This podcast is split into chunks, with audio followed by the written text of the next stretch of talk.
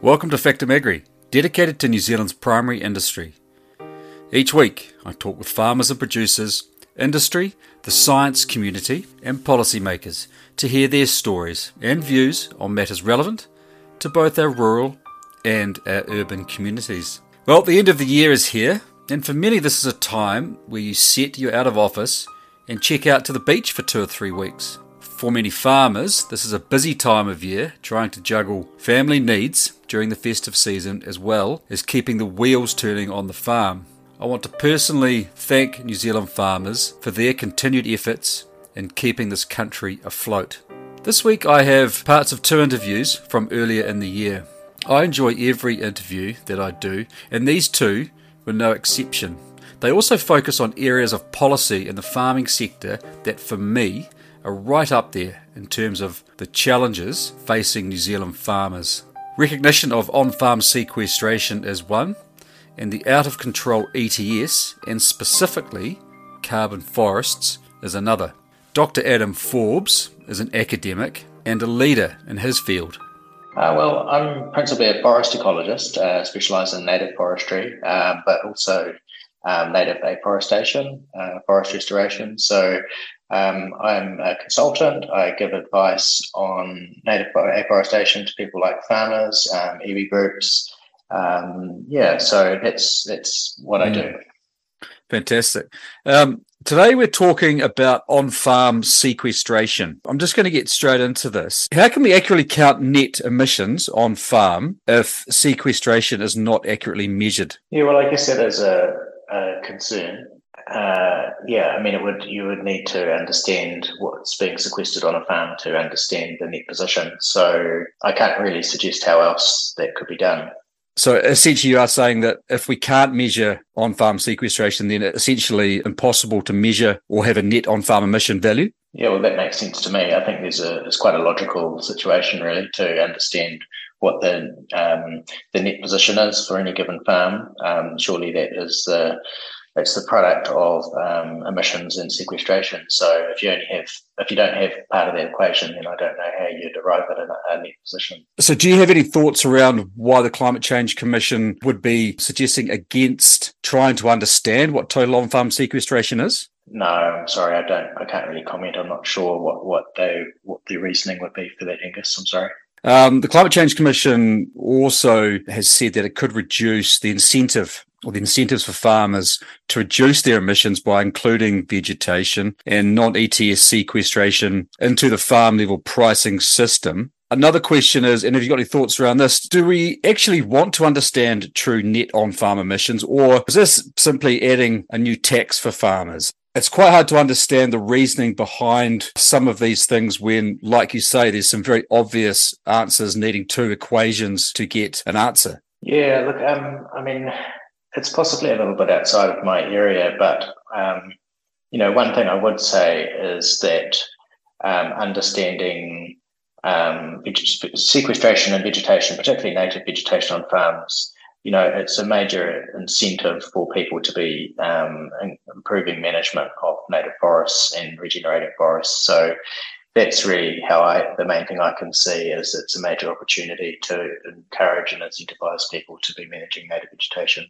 Where's the incentive for big emitters to reduce their emissions if they can just buy land and plant trees and offset at seemingly no limits to that? Yeah, well, that's the big trap we don't want to fall into is people obviously offsetting their way out of and, and carrying on and not changing their behaviours. Um, so you know that's that's that's a potential problem that um, we need to be very aware of. And I guess um, yeah, I just think that we you know, that the the um, carbon sinking is is not really the solution to the answer. It's about behaviour change and changing the way we do things so that we're not um, causing the issues in the first place. Do you believe that there is significant change that farmers can make in their processes to essentially achieve what's been asked of them? Um, do you mean in terms of um, accounting for carbon sequestration, Angus? The sequestration is one thing because to me, the whole thing seems to be a mute point if we're not going to recognise sequestration in its total form or to make an attempt at calculating that.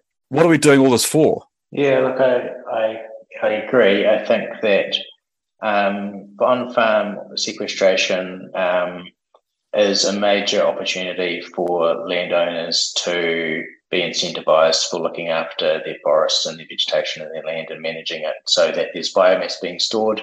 Um, I think that doing it at a farm level is really important because that's where the decisions are made. Um, and I, I, actually think that um, for forest health, um, uh, carbon is the wrong tool. I think it should be an ecosystem based um, incentive that's available to people. I think that's that will derive better outcomes. But at the moment, we've got the ETS, um, and that's the main um, tool that we could use to incentivize people to store biomass and vegetation on their farms. So I think we um, needs to be used to its best potential for that purpose. But vegetation is currently excluded, isn't it? Well, vegetation of a certain of older vegetation is yes, um, that's right. So uh, the focus for the ETS is around additionality um, and achieving um, carbon storage and vegetation that wouldn't have occurred um, without the ETS. So that's why there's a line in the sand at uh, 1990 um, where uh, it's the more recent um, forest since 1990, which is potentially eligible for registration. Have you got in mind what a fair and equitable system might look like? Well, I think this is actually a really important point, Angus. Um, to my mind, um, what's fair is for people um, to be rewarded for the actual carbon they sequester in vegetation. So you know, I think um, if if native forests aren't actually um, big uh, sequesters of carbon, then I don't believe that actually they should be made out to be in a in a sort of system like this. I think we can't afford to um, misrepresent uh, the ability of different things to act to address climate change. We have to be realistic and honest about it. So I think um, there, then that really leads me to my point around I don't think that carbon is the best tool to be um, incentivizing native forest management with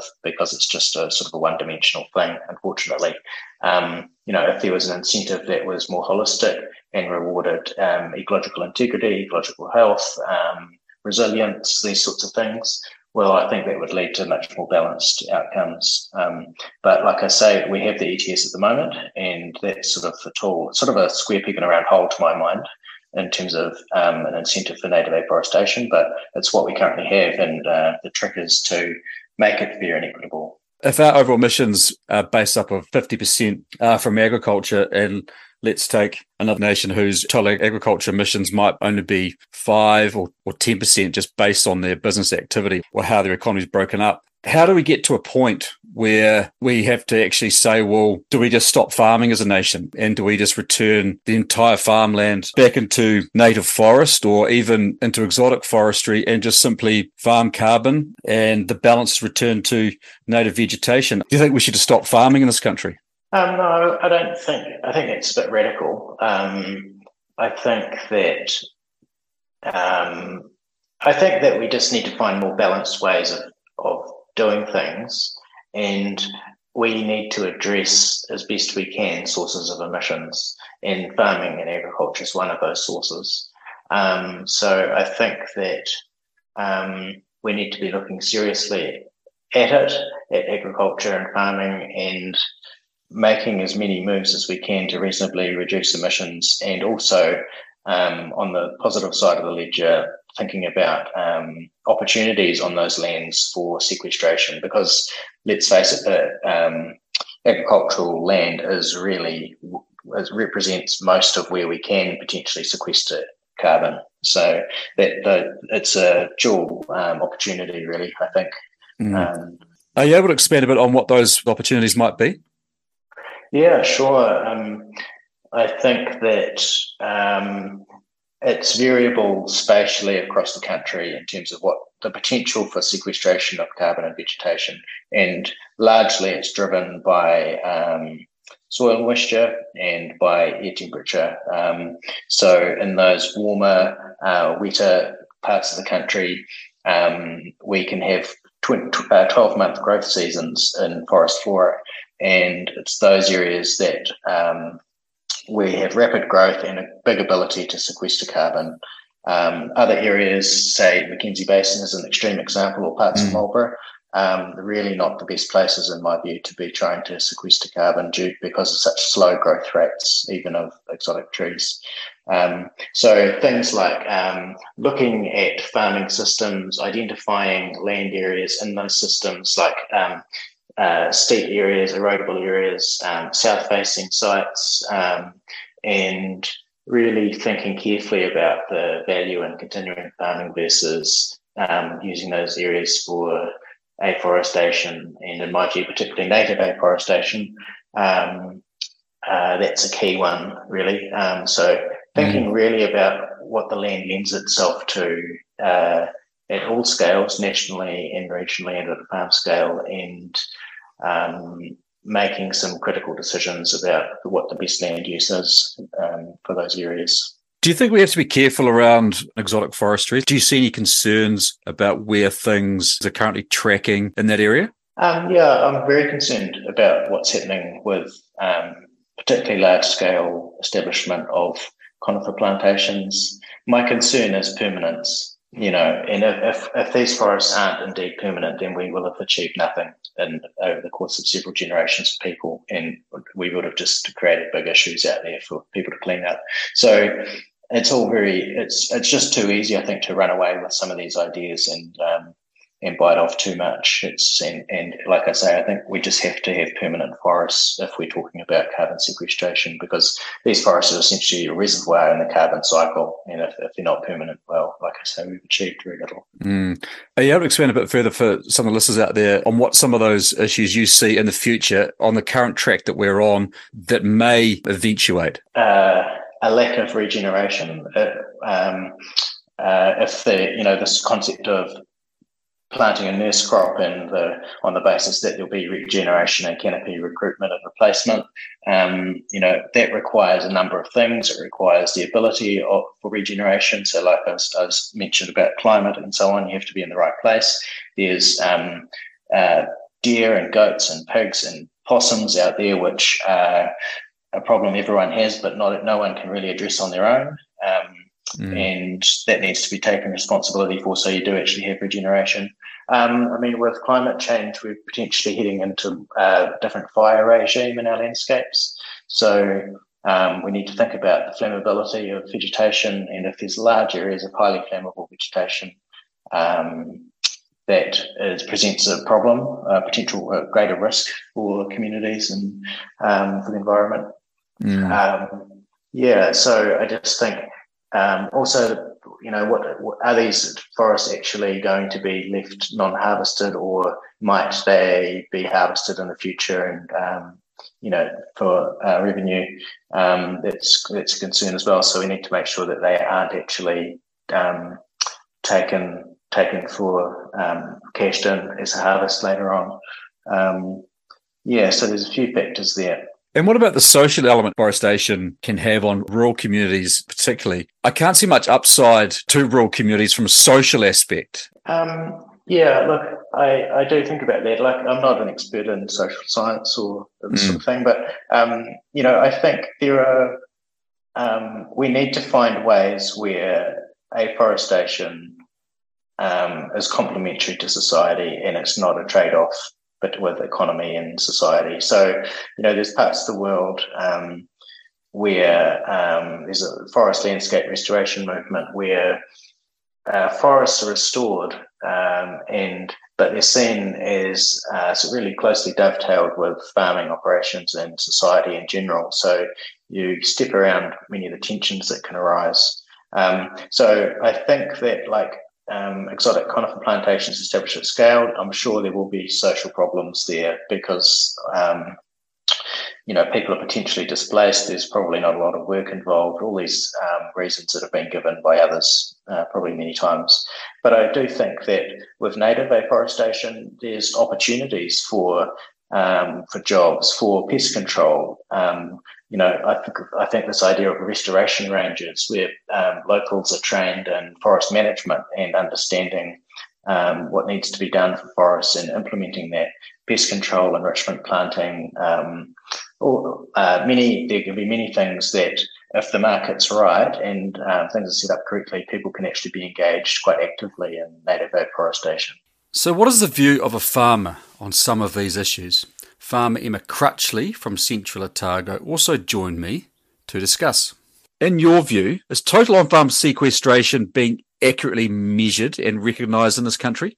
Yeah, well, it's probably um, just to take a step back on that one. Like it's like it's a bit of a timeline, right? Like um, in 2019, the government they they put forward that intent to bring uh, agriculture into the ETS, and that sort of it had been kicked for touch for quite a long time around that, and um, learning more and more about it because at that stage, like at the time, like looking at it happen, and I was like, "What just happened? I don't know enough about this." So mm. after learning more about it, um, you sort of you could see that extreme gap between policy and reality, mm. um, like um, reality of of what um, emissions and, and climate change and around that, and what the policy that those blunt mechanisms within the ETS at that time was actually trying to like what it, what it was trying to achieve, but what it, what were the adverse outcomes around that. And so um, on-farm sequestration was a big part of that, especially in this part of the world. And um,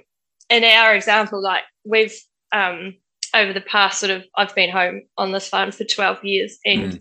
we sort of l- like to aim for about sort of probably 600 to 1,000 trees a year. And, and that's not many compared to a lot of people, right? But mm, when mm. you plant a tree, when you plant a tree in a 350 mil rainfall area, you yeah. actually have to roll out the pipe, you have to put in the wee trickle thing and, yep. and turn the, set up the water supply, which, hey, we're lucky enough to have through our local um, irrigation scheme. But, um, and like, if you take that back, like, there's also um, previous to us coming home, my parents planted a lot of tree lanes, and it was made easier when they were schemes came through in the 80s. And even before that, my grandfather planted heaps of trees. And, and we're um, in this really extreme climate where a lot of those um, trees, which are um, my, my grandfather's, um, they're actually still sequestering because they grow so slowly mm. in this climate that they're actually, but if you look at what um, under the ETS, what, what happens in there is that um, everything pre 1990, okay, that doesn't that's gone on that. And all the reason we actually plant a lot of trees in this extreme climate is for shelter. Mm. And it's not just for shelter for crops and all that, it's shelter for livestock. And so we're working on this sort of um, nature based approach to um, improving the farm system. And um, so most of them like are too narrow and mm. they won't count in the ETS. So no, your answer that like the answer like is it being accurately measured? No, it's not because you can look out the window and see hundreds of trees around um, the Maniototo, even wider than this farm, and they're all in these narrow tree lanes which won't be counted, and therefore that leads into the issue around people look at like what happens with emissions and you, do, you you're not getting recognition for what you're actually sequestering yeah. And so um, with the ETS, like that was that direct tax on food production. Um, it, but like um, I came back, I actually went um, to Massey Uni and did the DERT greenhouse gas course, and mm-hmm. that was in 2019. And I sort of came back and like like thinking about what you do, and I we could have got out and planted all those blocks, but we sort of like, oh no, I'm sort of going to take a practical approach. And we've sort of mixed it up a little bit and planted some blocks and planted some narrow tree lanes. And I was actually quite excited when um, the proposals for He Waka Eke Noa actually recognised tree lanes because it meant that common sense, to a certain extent, had prevailed. I mean, it's not perfect, but mm. we've got to get recognition for what we could see on farm and um, balanced out with all the emissions around livestock and nitrous oxide. Yeah, nothing's perfect, but certainly there, needs to be recognition and an attempt made to measure these things. But in saying that, there are a number of tools that actually can measure sequestration reasonably accurately. So why do you think the Climate Change Commission has suggested that bringing on-farm vegetation, for example, into a farm level emissions pricing system adds complexity when there are tools out there that measure just that? Yeah, well, to their credit, like it is incredibly complex. Like it really is. Like, um, um, but the thing what they did is um, they proposed that cross ecosystem approach, which actually is more complex. mm. And what it did then is it, it shifts the goalposts again. And so, mm. like um, for example, what we've got here, like this year, we've upped our tree planting to around um, 3,000 trees, um, which is going to be a bit of a push. But um, like I've got them all stuck in my veggie garden, and I'm, I'm sort of wondering where, like, I had a plan, and when the Climate Commission came out with their recommendations, I sort of took a step back and thought we might just have to wait a tick here. So what that does is it it stops any movement forward. Mm. Um, like climate change policy and any policy around environmental challenges is wicked like they term it as a wicked problem right because because it, it it almost defies solution and it's got this incredible scale and complexity and um you're like in that you're never gonna you're never gonna quite solve it and it like but with the pace of change it sort of requires you to step forward and it requires you to step forward into something that's like this probably this wicked shade of grey rather mm. than black and white. Like it's never going to be black and white. It's never mm. going to be perfect, but but it's a marathon relay, not a sprint. Mm. Um, and we've we've got to be able to move forward around that. And mm. like with with the um, the He Waka proposals, it actually gives us a starting point. Like we can work with that.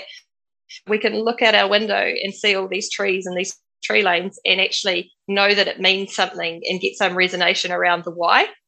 The primary sector was given a deadline and like it was based on policy and speed of change. And they were never ever going to get that down or something that was actually right down within what was it, two and a bit years. Mm. Um, but but yeah, so it was it was just too complex. But like I think it's worth acknowledging that and and when you are trying to move forward and for the Climate Change Commission to say out and come it's too, and say it's too complex, it's like, yeah, you're right, it is complex, but um, you can't solve an environmental challenge in two years. You can mm. you can just get it sort of close enough so it allows people resonation with the wider move forward. The Climate Change Commission also stated that bringing on farm vegetation into a farm level emissions pricing system could reduce the incentives for farmers to reduce their emissions. For me, all that stuff is irrelevant whether it's going to reduce incentives or not. For me, it's actually about getting real numbers and accurate figures first as a starting point. Yeah. So, like, the, the interesting thing about that one is that I don't think they've quite grasped how complex the situation is on ground. Like, there's no way um, there's no way that all our tree lanes are going to come anywhere near close to um, helping us offset our on farm emissions. Um, that's just not possible. But what you need to be able to do is look out the window and actually look at a tree lane and, and understand that that actually counts. Mm. Um, and I think that's really that's really important. So, like as Kiwis, like we we pride ourselves in this number eight wire ethos and that unfailing sense that everyone should be given a fair go. And that's like a fair representation of our culture. Like when when when you put policy in place like the first thing new zealanders will do and, and you've seen it right? Like everyone just turns around and says why? Why mm. are we doing this? And so you've got to understand that why.